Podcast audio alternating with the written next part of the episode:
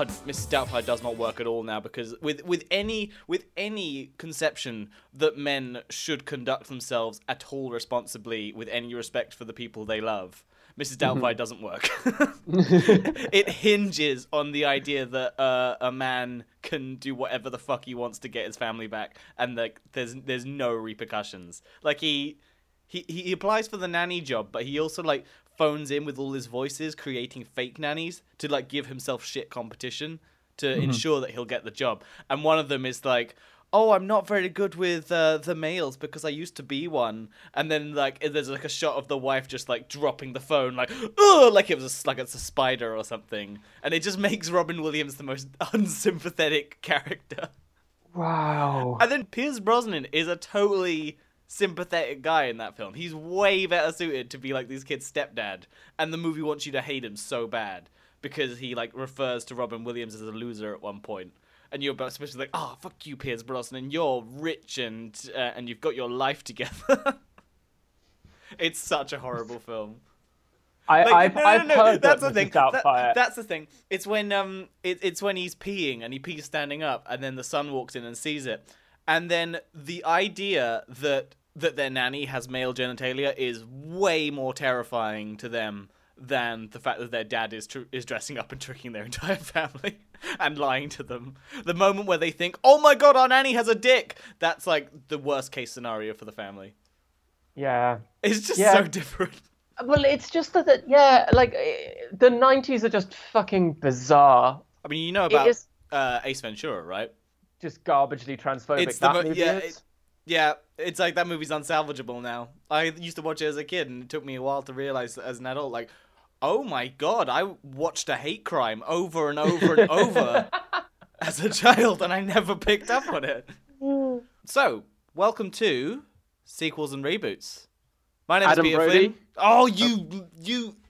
Every time, this is another tradition: is you not being able to do a regular intro where we just take turns saying our name. Did you? We not taught this?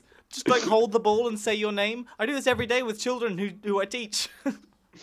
I can never remember which one of us goes first. Maybe the Is one it- it, talking already because basic courtesy. Jesus Christ. My name is Peter Flynn.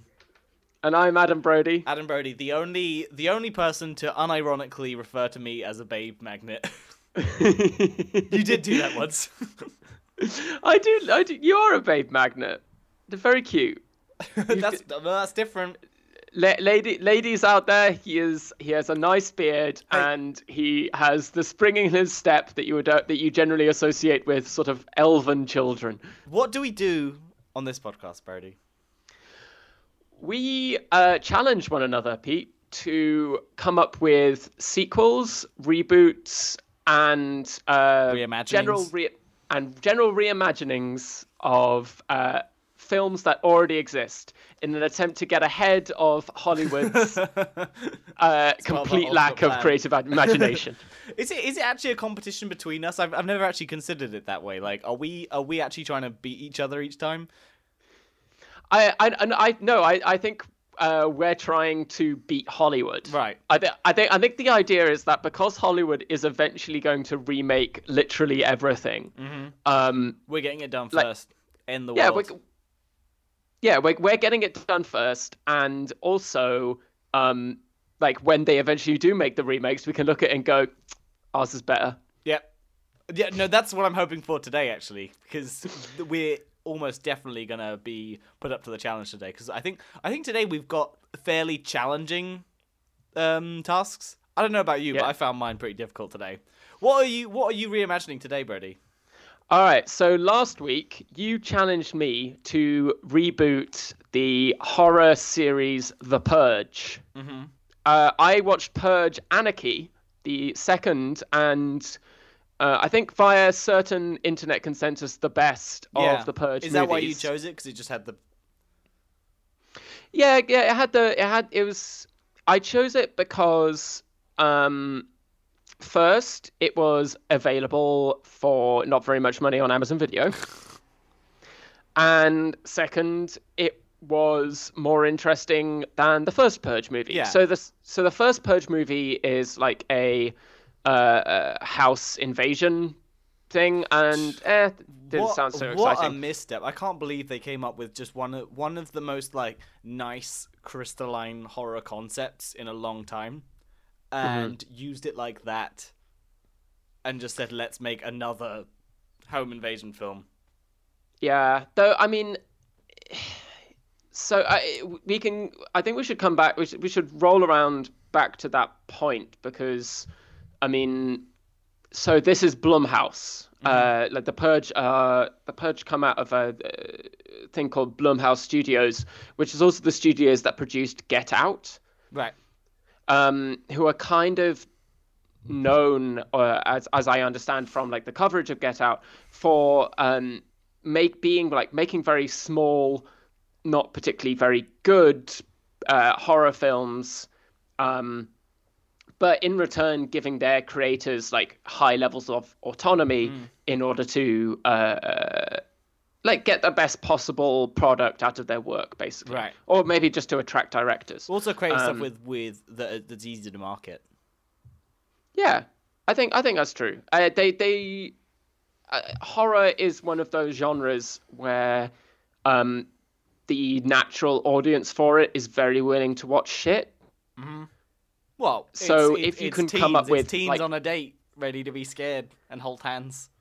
Or like incredibly beardy forty-year-old men. I, I I don't know. Like, there's a lot of ways you could There's typecast. something the... I don't I don't know why horror is so often construed as I don't know why it speaks to me like that. If, if people say what's the stupidest genre, you're inclined to say like action. You have this image of just like blokes wanting to go see guns and explosions. But like for some reason, horror when when there's a certain type of horror that is communi- communicated to me as the stupidest genre. Like I was thinking, not not to trash it at all, but I think the the fear of it that a lot of people have is just situated in this very stupid space of just oh oh, oh my god aren't clowns scary i find the fear of clowns just really insipid uh, Or Why? what- Is it or- just too obvious? or or- what what about a spooky doll what about thing that isn't usually killing me but it's killing me now like there's something about that fear that ju- is so shallow and basic that I think that its appeal and that, that's not that's not to trash it at all. Like obviously there, there's there's deeper stuff going on. It's not just what if spooky clown. But like I I feel like there's a certain space in horror that appeals to like just a just a really dumb desire. I mean, okay, like I, I you you really seem to be criticizing the unimaginative quality of humanity's deep-seated fears, which I I kind of get What because d- does, is it- human It's when people tell you they've seen a ghost. I swear to God, it's, I saw a ghost. Like that's it. There's there, there's no other examination of what scared them. It's just like, oh my God, the ghost. Well, but this is like when like we did a podcast a while back, and you and Jana like were coming up with what scares you, and you were and you were coming up with these like highfalutin, like terrifying things, and I was like ghosts, because guess the fuck what, ghosts are scary. Like dolls are scary. I watched the trailer uh, for The Boy, and uh, decided I cannot watch this movie because uh, dolls are spooky, and I don't want to watch that. um, like I don't know, man.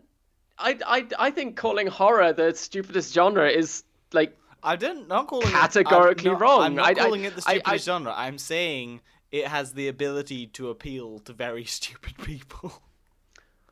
I don't know. I, I think I think horror is one of the I think horror is sort of the ultimate one of the ultimate uh, uh, adaptable genres because the thrills it uh, provides, like the means by which it entertains, are um, uh, uh, uh, very I, I, I like direct and like not very heady.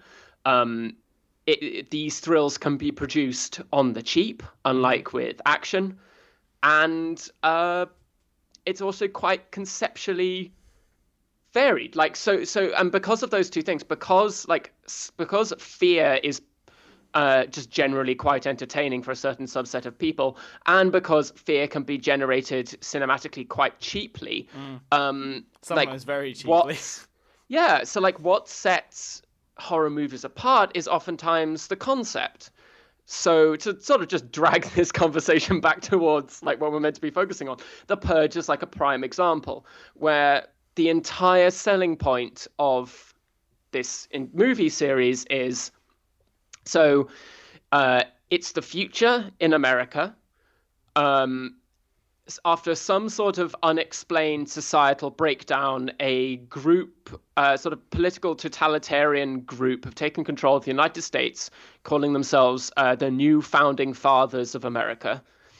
And bit, as part, uh, and as part of uh, their uh, their reign, they institute uh, a, an annual festival called the Purge, in which uh, it is one night a year for 12 hours. Everything is made legal, and like they sort of sell it as being a uh, Lord, well, I don't know what you call it, like a, like a spiritual cleanse for the nation, yeah. right? Twelve hours. I couldn't get that much done in twelve hours. Do you know what? If, if they gave me twenty, then maybe I'd do a bit of crime. But twelve.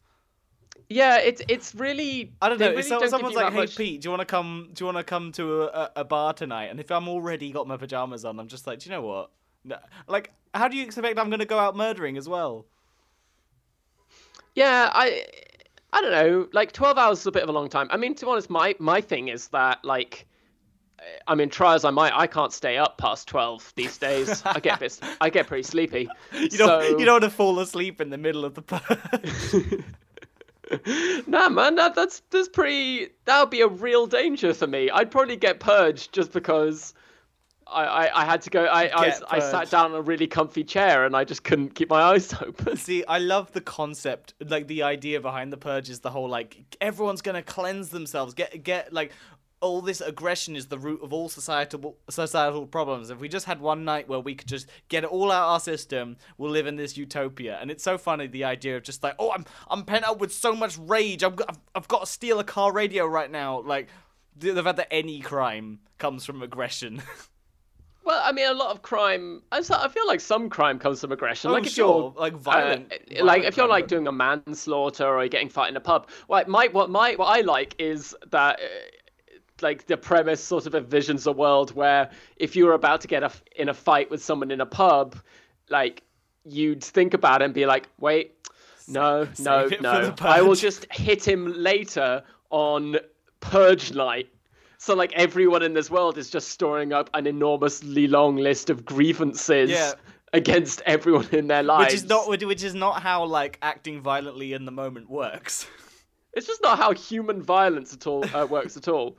But the the interesting thing about Purge Anarchy, um, and I, I was actually quite confused by this because so uh, my previous knowledge of the Purge movies before this had come entirely via Dan Harmon uh, taking the piss out of the Purge uh, in an episode of Rick and Morty. Oh, yeah. And really, almost, almost just doing it better. actually, no. Um, it, it's it, it it's the thing that like I so I thought that Dan Harmon had just like picked up on uh, a socioeconomic rationale for the purge, and that it's just rich people um, uh, uh, uh destroying poor people's lives in order to like distract them from like their true oppressors. Um, but that's actually what the purge is about. Like the purge anarchy, we find out that the government is uh, like instituted the purge in order as some sort of like Malthusian population control. Mm. So they literally go out and kill poor people um, in order that there are like fewer poor people, so like unemployment is down and that kind of thing. Um, which, I mean, it's very dumb because, um, I don't know, like largely because cap- capitalists like to retain surplus populations in order to like drive down the cost of labor. So I don't quite know who the who the new founding fathers are supposed to be. Well, but... You're not considering that killing poor people might just be fun. you're, ba- you're, I mean, you're basically consi- doing that Mitchell Webb skit, the whole like, "What if we kill the poor?" That's basically that. It's basically that instead it into an entire film. Yeah, kind of. Um, well, except that in that in that one they put it into the computer and it doesn't work. what if we killed all the poor? Oh god, I really hate. Oh boy. Anyway, but like, so like, so anyway, the purge. but like the the other thing about the Purge movies is that they're they're about law and they're about law effectively. Mm-hmm. Um, the Purge movies um, are about well, I, well, okay, no, so they're about law and they're about power, and the basic thesis of the Purge Anarchy is that, um, like in like in the state like there humanity is structured through various power relations like mm-hmm. economic or gendered or whatever um, but in everyday society the law sort of balances that out like the law restrains people from uh, uh, acting from, from from just like acting with complete impunity towards those who have uh, who are who are lower than them on the power relationship. Mm-hmm. Um, and then like on Purge Night, what you see is just like that those power relationships completely unfettered. So um, like there's actually like one of the initial uh, threats that uh, happens to our sort of heroes in this who are a really good like mother daughter combo. Mm. Um, like some there's some like genuinely good acting in in the Purge Anarchy, uh, from an ensemble cast of just like character actors. It's it's it's generally it's it's a like it's a really solid film. Like mm. I would I would definitely like just recommend it. But anyway, like one of the bad things that happens to like our two female protagonists is that like this really skeevy guy, one of them encounters at the beginning, gets all like alt right uh, with a shotgun about like him him being like, "Oh, you denied me sex. Well, I'm gonna get you now, because I'm a man, and now I have." And now and now I can I'm unrestrained and I will take what I want. That is and, what they do. Yeah, all, all, all of that. So, like the the law, a so like so first of all, like the the the the purge sets up this somewhat dichotomy of like power versus law. Um, but that doesn't really reflect reality. Like actually, like one of the best ways that you can ex- that you can examine power is through its continued ability to uh, act with impunity to ruin other people's lives, to ruin people's lives, right, even right, right. despite the existence of law. Um, so I don't think the purge is actually I don't think the purge as a concept is actually pretty good is actually that good at like you know uh, uh, proving power the solidity of power structures and yeah it it's it's it doesn't really it's not the particularly there's not the most effective way to examine that issue mm-hmm. um, and the other thing is that the purge is pretty uncritical when it comes to laws because um, the laws the purge focuses on is basically murder. Like the purge, like no one, none of the villains in the purge are ever doing anything but killing. They're always yeah. they're, like there's no murder. There's maybe like okay, like I did just mention rape, but it's it's murder and rape. Yeah. Like, and there's no um there's no more nuance to like the, what is being unleashed on this one night Exactly. It's just like what? Oh, everyone. It's, it's if everyone like there. There are probably lots and lots of crimes that that a regular people might consider um committing on this one night but the, the these movies treat it as just like oh yeah it's murder day like i can finally i can finally do all that murder i wanted and it's just it's it's an odd assumption yeah like and, and it's actually quite interesting because um well a a that is what the like the new founding fathers in text intend. And the actual text of the purge announcement is that like for these 12 hours all crimes including murder wink wink yeah, do that um, one. like literally they they make a point of mentioning murder um, as if the audience has forgotten that that was a crime. So there's just a bunch of people watching and go oh yeah that's right we can't kill people Cool, cool. Right, right. could you could you imagine if they they implemented the purge and the general population was just nice enough that no one really did anything, no one got killed, but just like everyone downloaded the shit out of the new Avengers or something. And bankrupted Disney. They're like, fuck. Yeah, I mean, I, I think is I remember um, a MovieBob there, there, there was a MovieBob video about this and like what what you could potentially do on the purge night and like one of his things was like oh what if you did like illegal genetic experiments like with stem cells or something that could be really cool um, but the the sort of problem with the other problem with the purge movies is that a lot of very interesting illegal stuff that people could do um, would be just completely hours. negated by Yeah. the fact that you only had 12 hours in which yeah, to do it What would you do? Can I ask? Oh man i mean like i said i'd probably go to bed but My favorite one I, Hello. heard was someone who went, "I'd just go to the zoo and just try out all the exotic animals." Just I might break taste it. I might break into something. I might vandalize some shit. Okay.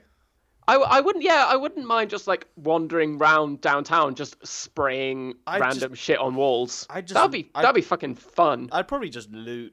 It's really boring. I mean, yeah, but like, I don't know. I I'd I'd, I'd feel I'd steal. Guilty I'd and steal as looting. many drugs as I could from like some high-profile drug dealer and sell them before the 12, ya- 12 hours is up, and then they'd come after me and be like, "Well, purge is over. Sorry, can't murder me." But also, that's the other thing that purge forgets is that people still do murder people when it's illegal. it does. Like, imagine me saying to like some drug kingpin, "Can't murder me. Purge is over." Like, oh, would they would they listen to that?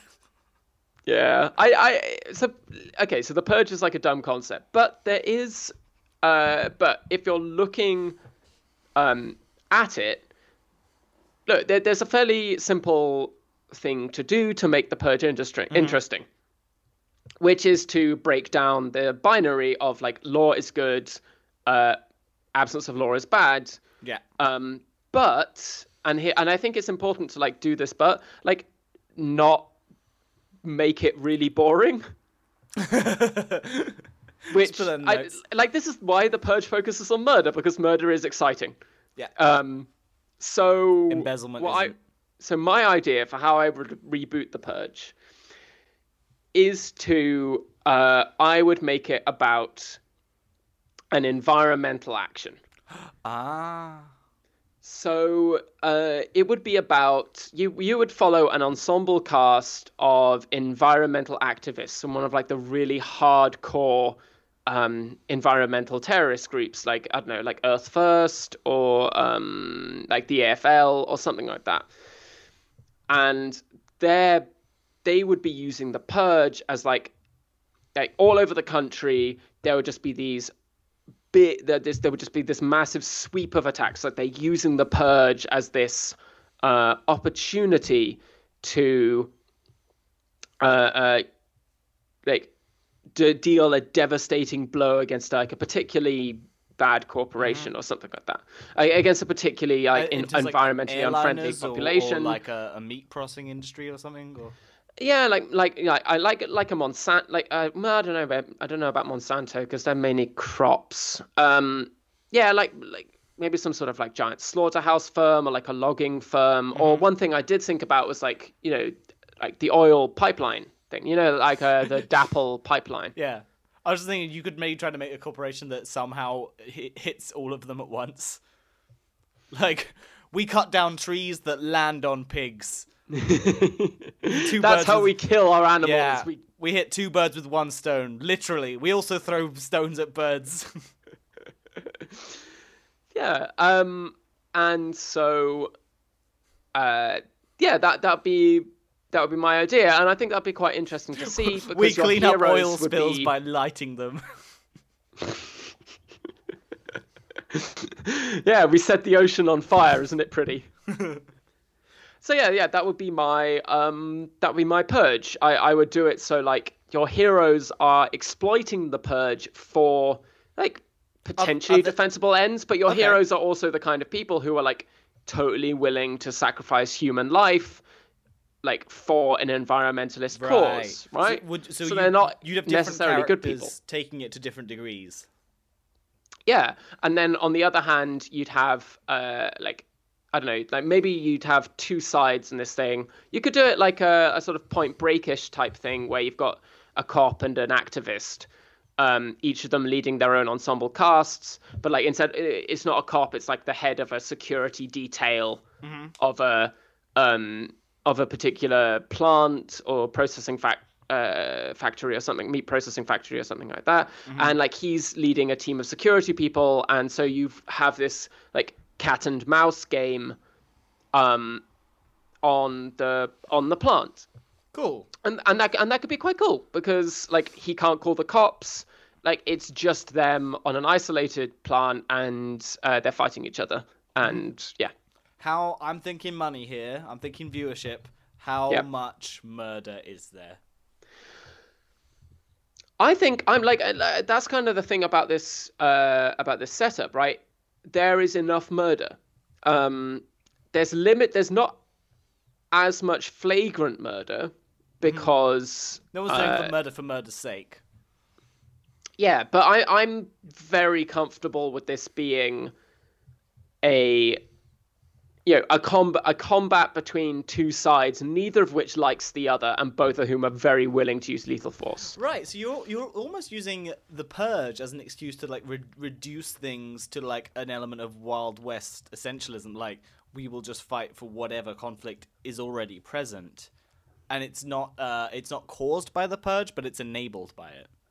Yeah, I think I think that's uh, what I want to do. I I also, um, yeah, and and because the removal of the state and the removal of the state basically, uh, allows for uh, an almost equal level of conflict between these two Right. people. Also, also because actually one of the interesting things about the purge is that the concept bans weapons of above a level of four. Um, what what is level which is four? like to know like explosives on nukes or something. Like, you, like the purge doesn't allow you to just like set off a nuclear bomb, All right? right, all right, mum. I'm just popping out for the purge. Hang on, is that a nuke in your pocket? You know the rules. Nothing level. I thought you were just gonna say like machine guns or something. Nah, it, I think I think the whole idea is like the purge. You're not allowed. You're only allowed to use like guns and stuff. So, but with but that's interesting in and of itself. So like both sides are playing by the rules, but they're using like fairly standard tactical armaments, Mm. which in itself is like that's an, quite an interesting restriction. Yeah, I mean, yeah, it's it's kind of like you're you're creating a, a heightened action movie setting in which relatively regular people can partake. Hmm. Do you know what I mean? I think that's really cool. I think here's another here's another money making idea from me. A little tip. Mhm. Um, Purge is a night where there's no uh, laws. What other laws isn't going to apply? Uh, nudity laws. How about everyone's naked? That's going to get bums and seats. I, I mean that could be quite funny if like one of the guys is just, uh, just naked though? it's just it's like a nudist and he's just like yeah I just want to be naked like I can be that on purge night And if he survives, he's like running home uh, as the sun's coming up. He runs past like a, a cop who's coming back on duty, and he's like, "I'm, I'm going on. I'm gonna put clothes on, honest." And he's like one minute over. I quite like that. I, I like the idea. Yeah that's the, thing. Like this is the point. Like you could have a really goofy comedy purge. You could have a comedy. Oh my god, that's such a great, that's such a great idea. fuck that's actually way better idea. Why didn't I think of that? Yeah you could totally have a comedy purge where like everyone is just doing really stupid stuff like just fucking outside or like getting really high or just streaking everywhere. None of these sound stupid. This is great though. I mean, I was kind of interested in the idea of how would you examine the purge as an institutional concept. Like, And- like, what if the purge was just like really gross? Like, what if people just like publicly just started doing public urination the whole time? Yeah, But they, Like- but how Like, how is that going to play like, out? It takes a lot of effort to murder people. but yeah, I know, but I'm, I'm fairly sure people would just go out and just start like. But if if it was people- illegal, if if it was no longer a illegal, if I no longer risk getting like a fine to pee in the street, I would probably pee in yeah, the street. You know, you do. You'd finish peeing and get on with whatever you were doing before. Pete, what if you just like what what I mean in London, if there was a purge in London, what you would see would be an epidemic of people drinking outside of carefully demarcated boundaries. But do you know what I'd like is would be like a prank show, like people doing pranks the day before the purge, and like mm-hmm. someone takes it a bit too far, and then the person's like, "Oh, how am I going to get them back?" And they just turn to their calendar and they say, "Oh, it's purge day," and then there's like 12 hours where this this prank this prank war can just get way out of control. I mean, my one concern here, Pete, is that we may have just developed the next scary movie. Oh. No, that's not true. Scary Movie has no real structure. It's not actually parodying anything. No, no, no. They totally have structures.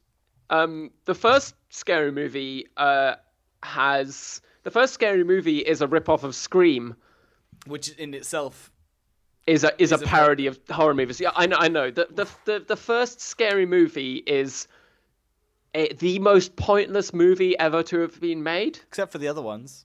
The other scary. No, you like Scary Movie Four, don't you? I saw you do. told me this once. Yeah, Scary Movie Four's not bad. have you have you seen in terms of the purge? Have you seen these um the really terrible Amazon reviews of the amount of people watching the purge and just thinking why don't we do this and just the amount of people who watch the purge and are confused as to why our society doesn't already operate like this and they're giving it like a five star review being like we should have this every year oh and they're all saying oh. what a great idea the purge would be I mean, this is the problem with that "Kill the Poor" sketch, right? Like people, some people, people think do that. think, yeah, yeah. I would like to have kind of like a Punisher slash Death Wish character or something, who just like, I don't know, gets gets gets all prepped up for the purge, gets ready to like go out and start shooting the scumbags on the street, and then because there's I don't know, there's there's no one there to enforce like, I don't know, level crossing railway safety just gets hit by a train or something. Oh yeah. I like uh, the way, like, yeah, would like bus drivers just be like, "Woo!" Wait, but who? Why would anyone be on duty? Surely, and uh, who goes to work on the purge? Are there well, restaurants no one, open? No, no, it, it's what? over. It's over a night. Yeah, but there's stuff still running at night. Like, what if I get hungry in the middle of the purge? Can I go to a Burger King? and if they if like they don't get my order right, can I kill them? no, like no one works on the purge. It's well, a holiday. Go, I wouldn't join it. I'd get I'd get hungry immediately and have to go. I brought. Don't worry, guys. I brought sandwiches. can keep up. We can well, have a murder but that's picnic. the thing. Like, like it's also like the purge happens like at night, but it happens at the end of a working day. Like, who has the energy to go on to go purge after that? This is what I'm saying. I just torrent stuff.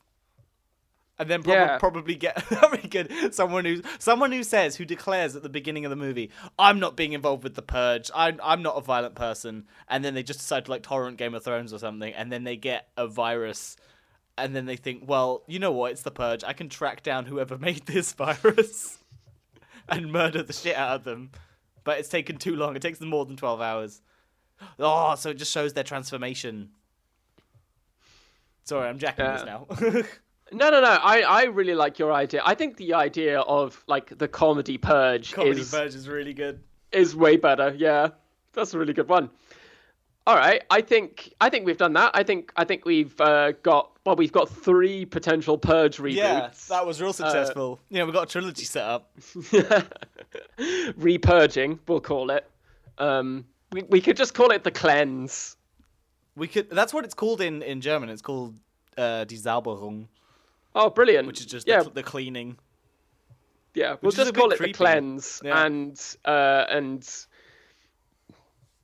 I mean, find ourselves find ourselves a horror studio. Yep, get it done. Yeah, get it done. All right then, Pete. So What's your right. uh, uh, reboot remake? The challenge you gave me, sequel. which was absolutely devilish, trying to get through. Some things seem to do do the work for me. Like some things just beg for a sequel or or, or to be remade or, or be reworked in some way. But you mm-hmm. gave me The Incredibles and told me to do The Incredibles too, and I didn't realize what a difficult, difficult task that really was until I a watched the original Incredibles and b tried to think of what could logically be tran- like carried over into a sequel. Mm-hmm. Now this is a weird case because there has been uh, Incredibles two has been confirmed as as like as being in the works, so this is inevitably going to be put to the test. Um, but I heard that the new Incredibles, what they're doing with it is they're going to um, it's going to carry on directly from the original. So like literally moments after the first one finishes, they're they're going to move right into the sequel. And for me personally, that's not what choice I would have made. So for my thing, I've carried the story on in real time. Mm-hmm. So it's set 14 years later. Jesus Christ, what is time? Um, and the characters have obviously all aged, and we're going to see them. Can that be the actual uh, subtitle for The Incredibles? Incredibles 2. Jesus Christ, what is time? Incredibles 2, I'm basically dead. Um, but uh, what, what, what I wanted Incredibles to- 2, I could have sworn that came out only yesterday. Oh god, oh god, oh god. Um, what I wanted to ask you actually was, what's your general argument, your your general reasoning for when you, because you're one of those people who likes to ruin the Incredibles for people whenever it comes up in conversation. What is it that you you like telling people? I mean, see, I'm I'm not particularly happy being this person. I don't think I like ruining The Incredibles. It's just that, um, you know, I read the standard point that like Syndrome's evil plan is actually good. Um, in the terms of like his evil plan is to sell a bunch of really neat technology to kids so that a race of genetically superior beings does not like retain their level Yeah. of Their, immense their natural superiority. yeah um which is like that's like a really solid uh ambition i'm i'm really g- i'm really good with that Yeah. uh so and the only difference and the only the only reason why i wouldn't be in favor of it is because like the guy who decides it is like an absolute is like a murderer like But so like i'm not saying the- that like syndrome is that- is good, is a good person i'm saying his plan is great yeah. The, um, the issue is that but syndrome. Brad Bird doesn't think his plan is great because Brad Bird is uh, definitely an objectivist. but this is this is the weird thing is rewatching it. I was watching like, okay, what makes Syndrome unforgivable here? And there's definitely elements of his character, obviously that he murders people and he uh like attempts to break apart this family. But like the the thing that goes wrong with Syndrome's plan isn't this diabolical thing of like I want to blow up the world, I want to destroy everything. It's that he he wants to he's a phony for one. He wants to orchestrate mhm. this thing in which he can be a superhero. And also it's that he fails. He fails Yeah. like immediately. Like his his weird remote. It's so, also so lame. that He's like, I'm gonna beat a giant robot and convince everyone I'm great. And his remote control, he just uses a remote control to ma- like make the fight easy and cheap for himself, and he messes that up. And then the superheroes have to come in and save the day. So that really spoke to me in that regard.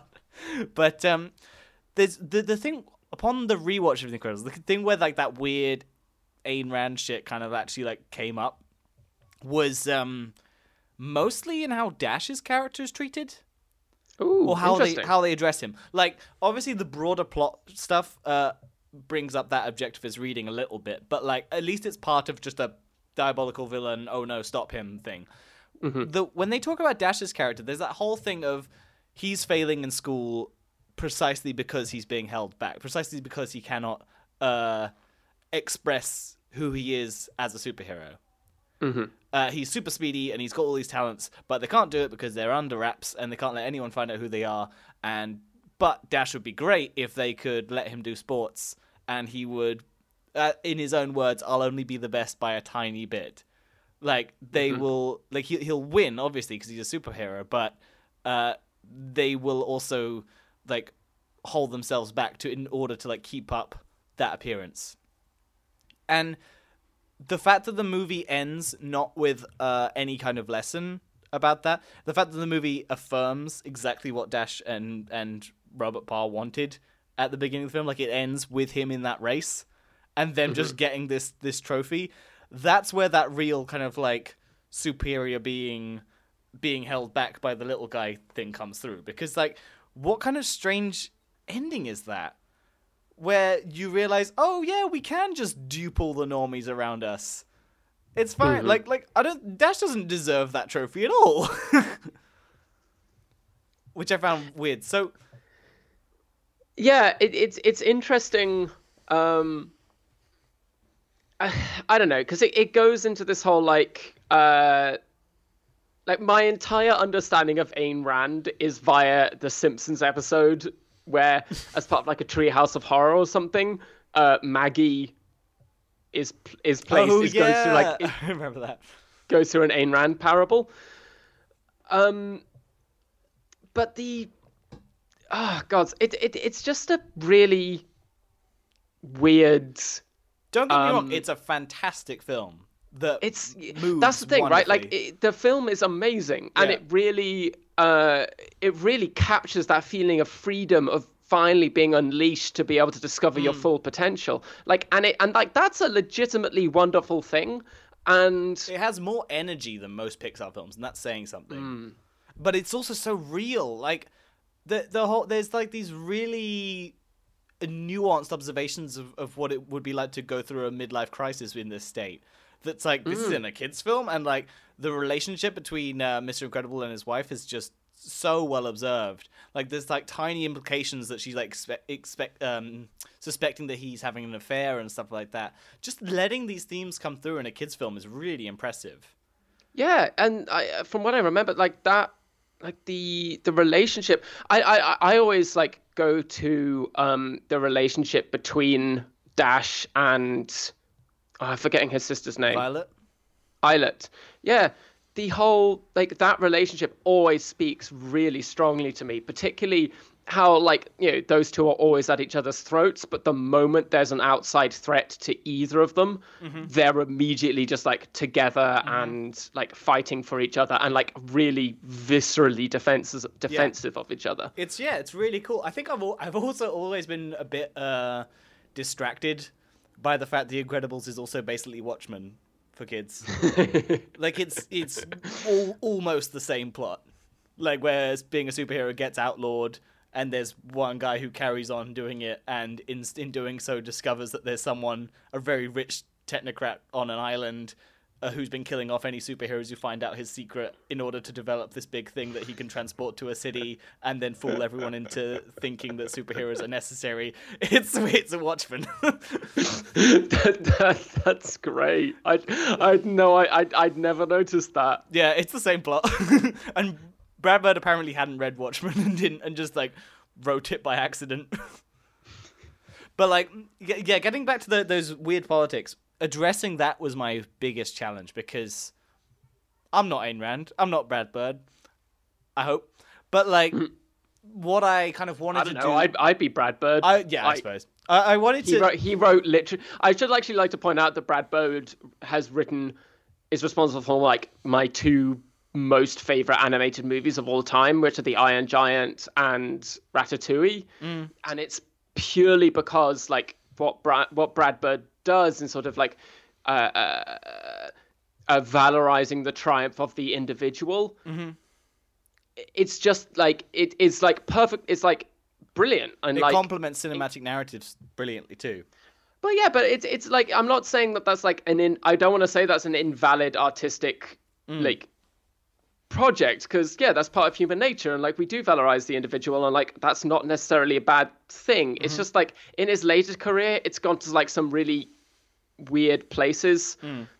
um of like where, when when you turn that into a societal critique of like oh the normies are holding our us extraordinaries back mm.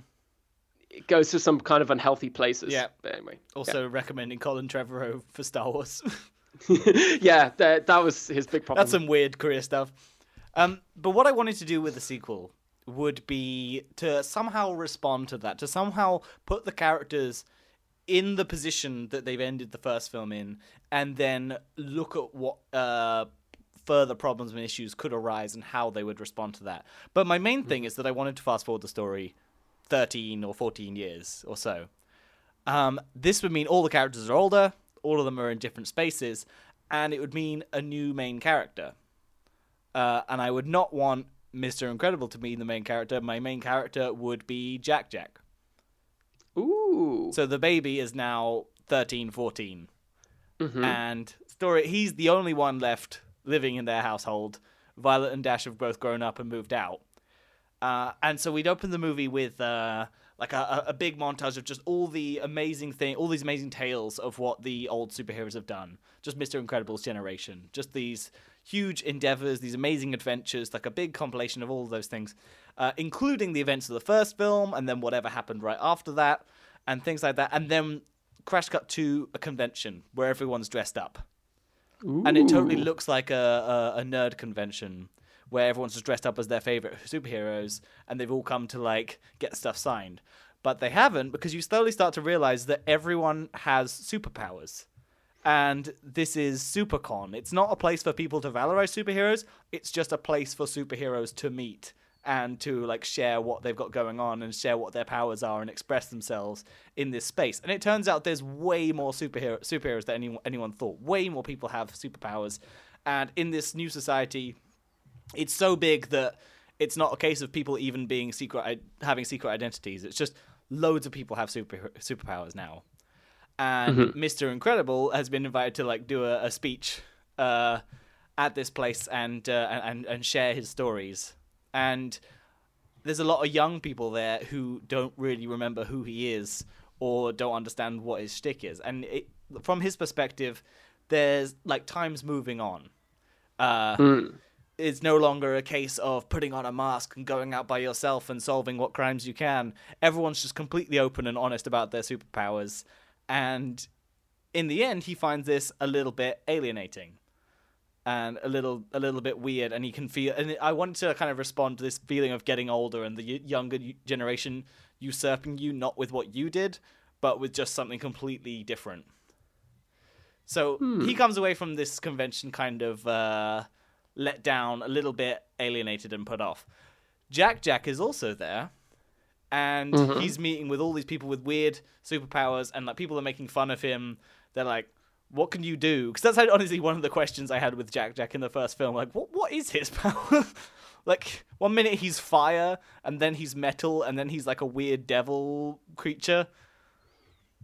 I, I assume he's like a shapeshifter. Yeah, like, he can like make himself into different materials and adapt and stuff like that. But Mm-hmm. like that could be a joke of just like the other teenagers just being like, "What is it you do?" like his power just confusing people. And not all powers are really cool. Like there's there's there's one guy there whose name is Painkiller, and they're like, "What can you do?" And he's like, "Well, I can stop headaches." And uh, and like he can he can stop he can just take away any pain. He's like, "Yeah, have you got a headache?" No could you point me to someone who has? Like that's all he can do. So there's a like little bit of contention now between superheroes not just people who have superpowers and people who don't. It's people who have cool big flashy ones and people who have kind of just average middling utilities for superpowers. Ooh. and because Jack Jack's power is like quite flashy, quite big, uh, he attracts the attention of like a chari- charismatic, rich, uh, entrepreneurial super named Javier Blast, and uh, and he's Cool, kind of like a cool. like a, a Tony Stark sort of figure who sees potential in young supers, and like he says to Jack Jack, he's like, "Come, all right." I like what you got going, kid. I like what you could you could do. I think you should be allowed to really fulfill your your your full potential. Look at this guy. He like takes away headaches. I don't need that. Why are you wasting your time with that? And he like gives him a flyer. He's like, I've got an academy for young superheroes that I'm opening up, and I need just the best of the best. It's hard to get in, but I want you to uh, to apply and to audition. So Jack Jack get, takes that opportunity, and there's like a big debate back at the house with his parents sort of just like, is he gonna apply to the school? Is he gonna go there? And they reason that because Dash and Violet have both been allowed to lean into their superpowers and go on and pursue their own endeavors, then he should be allowed to do the same. Cut to what Dash and Violet are up to. So Dash is about what 23, 24 now. Violet's like almost 30.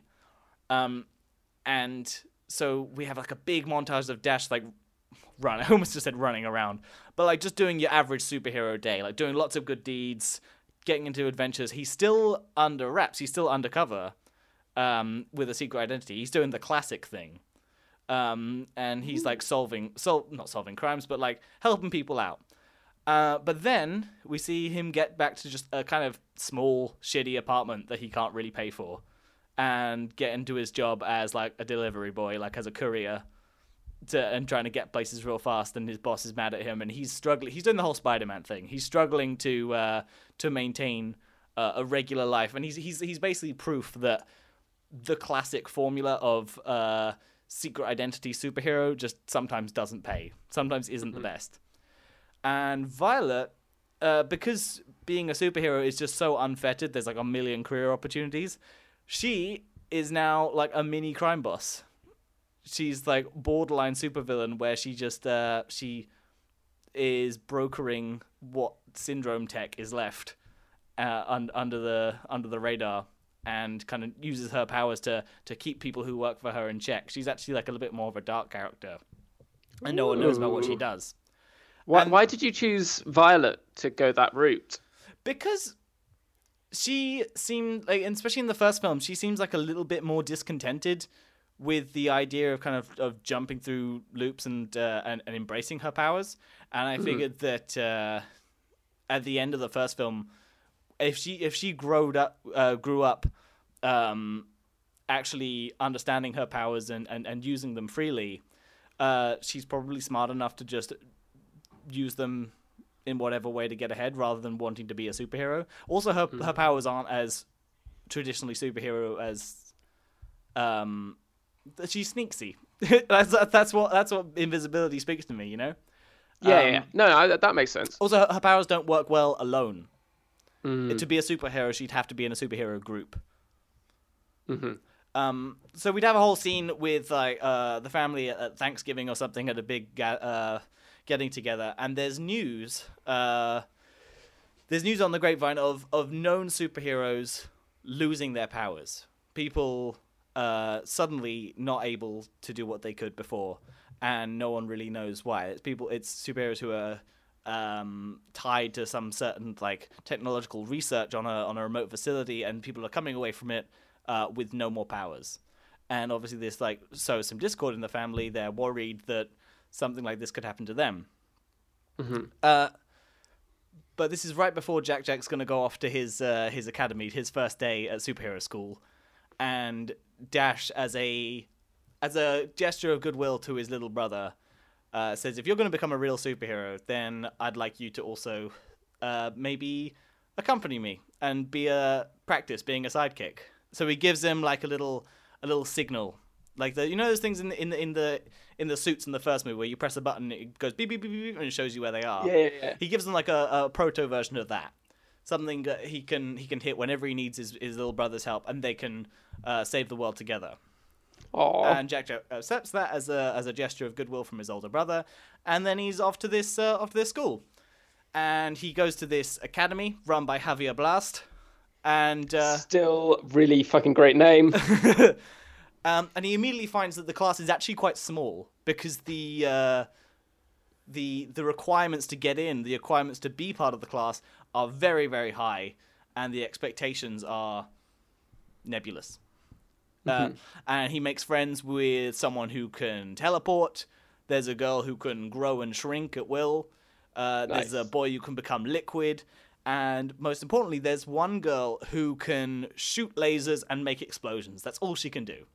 And it's made very explicit that this is a um, a point of worry around this person. The fact that her power is just purely destructive.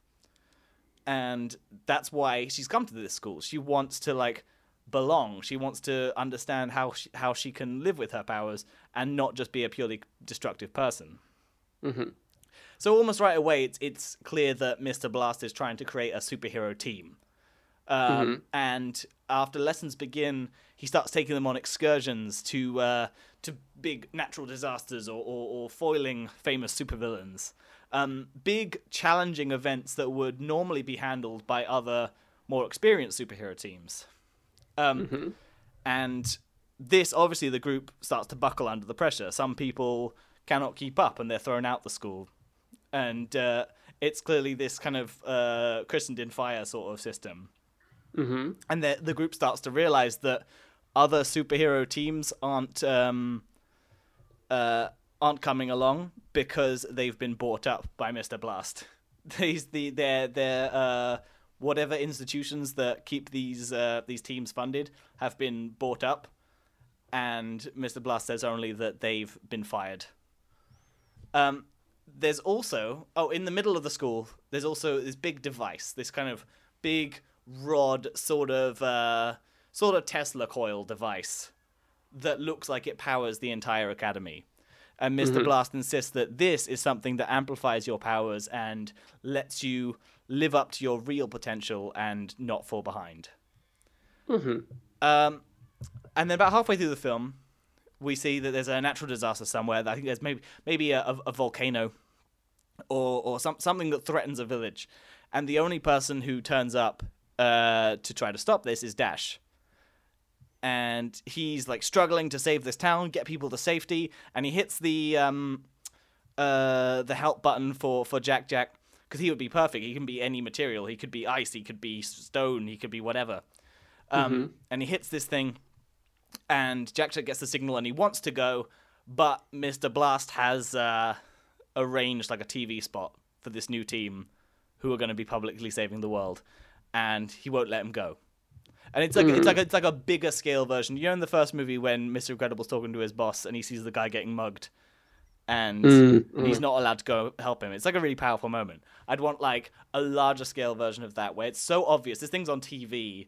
Dash is running around trying to save this town, and um, and he's he's by his boss. He's being kept there, made to just. And we've got like a uh, intercut of um, of Jack Jack and his friends just uh, on on TV in silly costumes.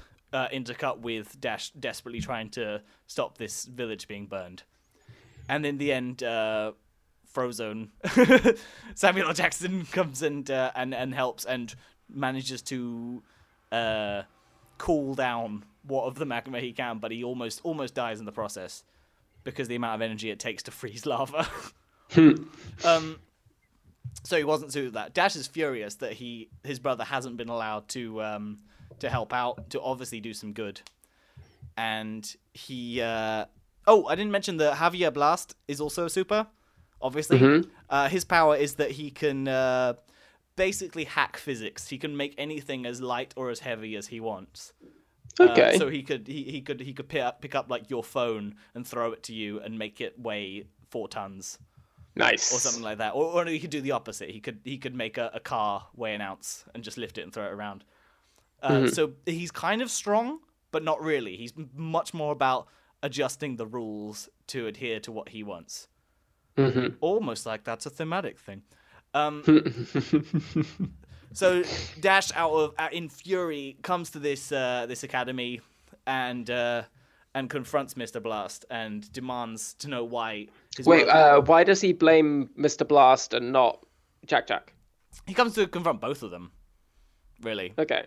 Um, and Mister Blast points out in a clause that he's just obtained, uh, uh, pertaining to his company, that uh, it is now considered that any vigilantism, superhero, superhero um, heroism, is considered an affront to his business endeavor, and uh, it is an a- asset that he no longer needs. And he decides to use this big device that he's told Jack Jack uh, drives their powers. He uses it and uh, fires like a beam at Dash and removes his powers. And Dash leaves the place with no powers, and it's turned out that uh, this is what uh, has been happening with superheroes losing losing their abilities. Is that uh, Mr. Blast, when he says he's fired certain superheroes, uh, he's actually just been taking away their powers and doing away with them. Because anyone who doesn't meet the cut, anyone who doesn't meet what he needs uh, just gets their abilities taken away.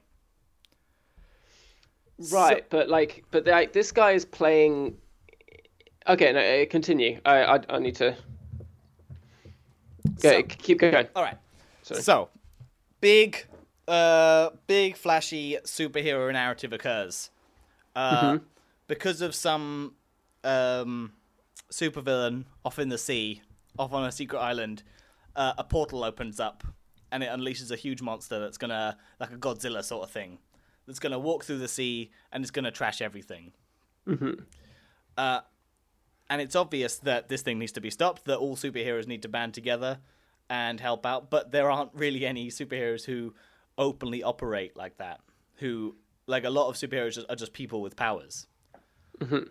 Uh, but uh, what's left of the Incredibles, Mister Incredible and Elastigirl are now because of this trying to rally together these people who these younger superheroes who don't really realize that they should be uh, openly fighting evil try to rally them to band together and try to defeat this monster uh, so they collect them all but it's turned out that Mr. Blast has actually uh, organized this situation where he wants them all he wants the monster to kind of come towards his island everyone to converge in this place and there he will set off this uh, this device that will rob all public superheroes of their powers and leave just him and his class and his like prize team uh, left as the only supers Mm-hmm. and that's what he wants. And by this time, uh, a lot of members of the class are like fully like not indoctrinated, but they are uh, fully his, in a sense. Yeah, they're, they're on board. They're on board. Uh, except Jack Jack, who's obviously having doubts because he's just seen his brother get his powers taken away. Um, so on the on the day of the of this of this big conflict, these monsters coming towards the island. Mister Blast is just waiting for all the superheroes to turn up and tr- and try to fight it, so he can trap them and take away their powers.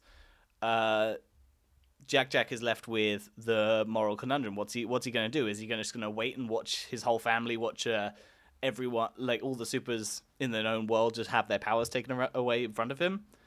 Uh, so he, with this girl who can only like shoot lasers and explode things, they make the decision together to actually take this device and take it out like onto the beach where Mr. Blast is like about to spectate and watch it all and set it off early. And to save to save everyone else and their powers, they are going to sacrifice their own. And that's like the big decision. They they set it off in front of him Why why don't they just destroy it? to no, because Mr. Blast still also has his powers. Why don't they just destroy it and then take down Mr. Blast? because I wanted a big sacrifice. Yeah. they set it off. Eh, yeah, anyway. Lose their Keep own going. powers. Mr. Blast also loses his powers. Everyone else um, converges, destroys this monster together, and then are able to uh, to take down Mr. Blast together or arrest him. Uh, and the movie ends with Jack, Jack, and Dash both without powers, and the whole journey is that they have actually realized that to uh, to help save each other, they have.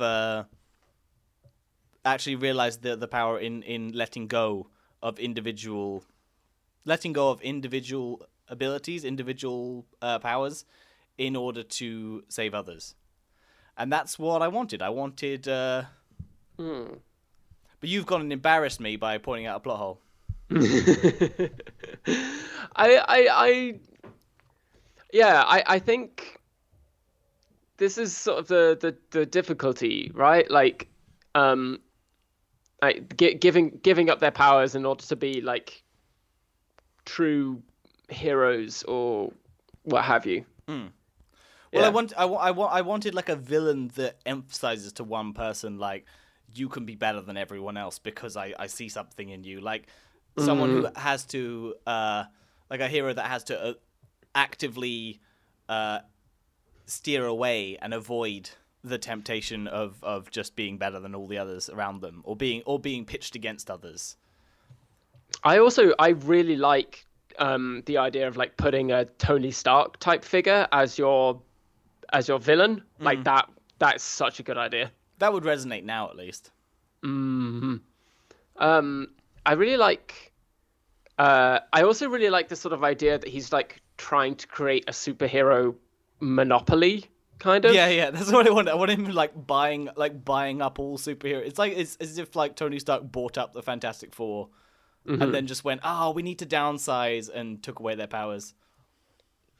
Yeah, I like and like you could do you could do it with like some sort of like government thing as well because just they they're like ah there's just too many individual superheroes around like let's just pick a super team and that will be like our American hero That'll super team. Yeah, yeah. Um, but in the like if you can't like make the if you can't make the cut if you can't be part of the super team then yeah you don't get powers anymore or yeah. whatever. I kind of wanted the the characters to to to learn that just unfettered individualism is not conducive to uh, a good society of superheroes.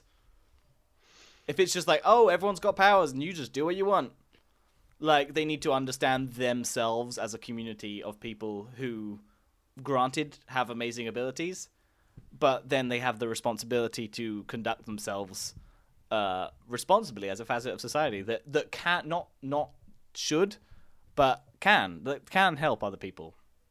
Yeah, but like, there's no reason why they would have like like. I mean, there's no reason why they would, why you can't. I don't know. I suppose. I suppose like having that be the lesson, but also letting people remain powerful somewhat undercuts undercuts the message. So yeah, but you can't. Yeah, like you can't I mean, an you could just have the thing because I, I was sort of imagining like the rod would be like a, like uh, uh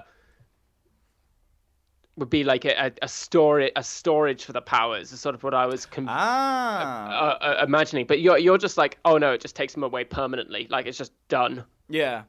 But you, Yeah. you couldn't. Well, you couldn't end end it with like everyone losing their powers. But this Mm-hmm. this is the point. You've got to find the balance. You can't just say like, oh, some people being superhuman, that is ultimately bad. Let's get rid of it. And then if you go too far the other way, then you get into this weird Ayn Rand objectivism. So, I kind Yeah. of wanted to find that balance. I mean, yeah, I, I, I, I, I guess. Like, I, I don't know. I, I super like the idea. I think there are main. My main issues are just kind of like plot holes, Yeah. uh, or just like, oh, why doesn't he just do that?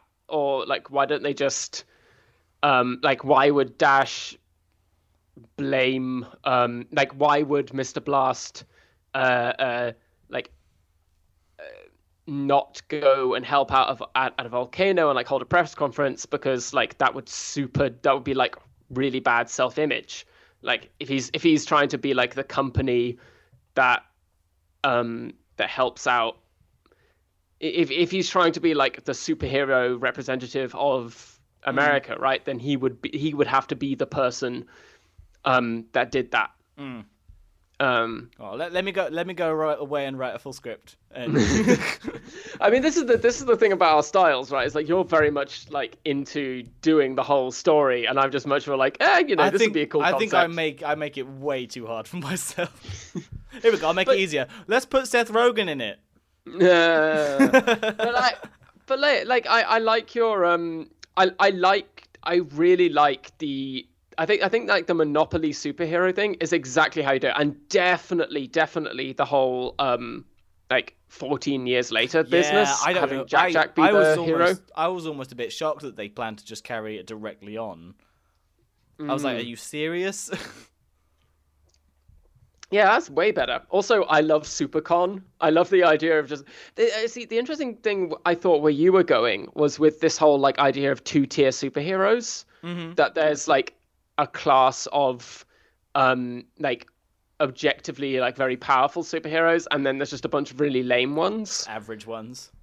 Yeah, which I kind of I think is kind of cool. Like there's just a, a whole bunch like most of the populace like um, I don't know like maybe it's just now like there's been like a superhero explosion I could but like most people can only do like really Yeah. dumb things. I can transform into anyone in the world as long as they look a bit like me, Yeah. sort of thing.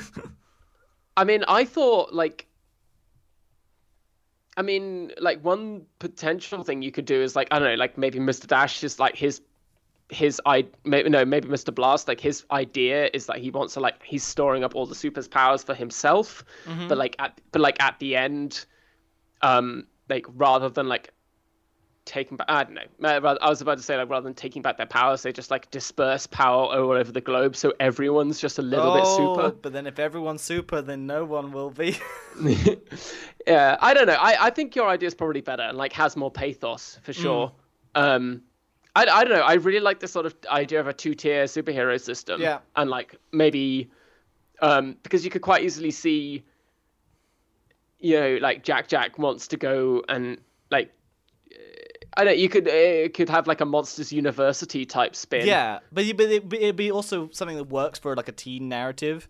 Is that the whole like the whole everyone being super? I want to be special, but also fit in thing. Like I think superheroes does lend itself to that as well. Mm. But you know, it's an idea I'd like to flesh out, and that's why I'm happy to take this chance to announce I'm now working for Pixar. All right.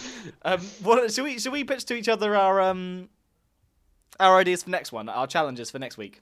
Yeah, yeah, all right. I I I had an idea for you before this, but now I've just immediately changed it because I had like a really a oh, much Oh, better don't give me another Pixar, please. No, don't want to follow man. greatness anymore. Now, I want you to make a sequel to Gremlins 2. Not Gremlins. no, no, no, no. so It- wait, Gremlins I want- three is what you're pitching. Yeah, I, I want you to, I want you to make a canonically like, like the events of Gremlins 2 are canon, and you have to like move on from Gremlins 2. I'm so happy. Right. All right. This. Do you know what? Next episode's gonna be a wacky episode because Sweet. Okay. because I'm pitching you. I would like you to make a sequel, a true sequel, not a bull, Okay. not a bullshit son of story. Mhm. I would like you to make a true sequel to The Mask. Uh, wait, all right, all right. So it's like the first the mask, and then it's a and then it's the mask two. Yeah, ignore Son of the Mask. I want you to just act act as if it was huge. No one made anything else, and Mm-hmm. the interest is still there. And people say, "Brody," they call you Brody. they say, "Brody, we'd like you to pen the Mask too. What are you gonna give us?" Oh, okay. All right. All right, I'm gonna head off and get this done. Yeah, right, just, get- so, get- just, get- yeah, just so our listeners let know, it does take us exactly two weeks of solid work to come up with these ideas. That Incredibles one, I was working day and night. yeah, right. You've got to go off and uh, pen that second draft. Right. Pixar is Pixar Yeah, is like really waiting. You know, they are breathing down my back. You know, Brad Bird's They- there being like, he could be the next Colin Trevorrow, but I don't know. That's it's too.